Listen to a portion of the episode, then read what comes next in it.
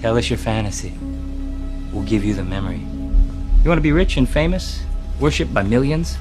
Maybe something with a little more adrenaline, huh? Crime fighter or world-class athlete? Secret agent, that's you, right?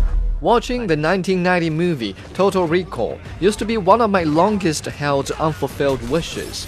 The introduction looked so enticing, so much so that I failed to realize it starred Arnold Schwarzenegger.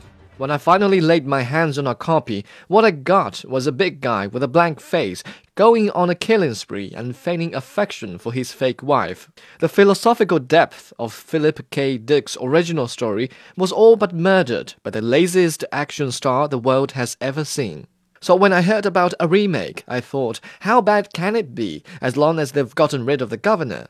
While certainly there are obvious differences, technological improvements have allowed director Lang Wiseman to deliver better special effects than his forerunner Paul Verhoeven, and the new P G thirteen movie contains less simple-minded brutality than its R rated predecessor does. The scene where Colin Farrell fights his fake wife, played by Kate Beckinsale, in the labyrinth of elevators reminds viewers of The Cube, while the synthetic police seem to have strayed from the Star Wars, The Clone Wars. Your memory was replaced. Your mind was implanted with a life you think you've lived. There is no Douglas Quaid, there never was. Deep down, did you really believe someone like me would marry someone like you? Live in this shithole. At least Philip K. Dick's ingenuity has survived. Both adaptations feature a secret agent who finds his memory replaced by one of an ordinary man. In his quest for identity, he confronts a powerful enemy. In the nineteen ninety version, the adversary was corporate greed, while in the new one, the secret agent battles political ambition.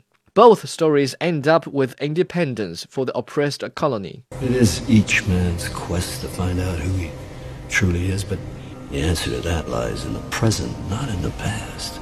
But the past tells us who we've become. The past is a construct of the mind. It blinds us, it fools us into believing it. But the heart wants to live in the present. Look there. You'll find your answer. The identity issue could have been a plausible hook back in the nineteen nineties, but no longer suffices as a main drive of a story in our day.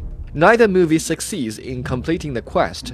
The nineteen ninety version was all soaked in blood, while the new film is overwhelmed by the director's storytelling impulse. But I like the new one better. Despite a weak lead actor in the form of Farrell, the movie includes a well-orchestrated scene where he must choose between his fake memory and his real but faulty one. Plus, Wiseman even permits British actor Bill Nighy to utter the words of a philosopher. The scene is brief, sloppy and coy, but it serves to justify the ensuing development of the story. In contrast, the governor only showed the blind rage of a wounded animal. The female lead, played by Beckinsale, does a much better job than her male partner. As for the rest of the characters, only Boleyn Woodbine succeeds in making himself memorable.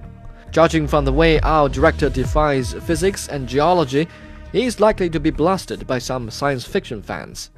On my scale from one to ten, the new Total Recall gets a five.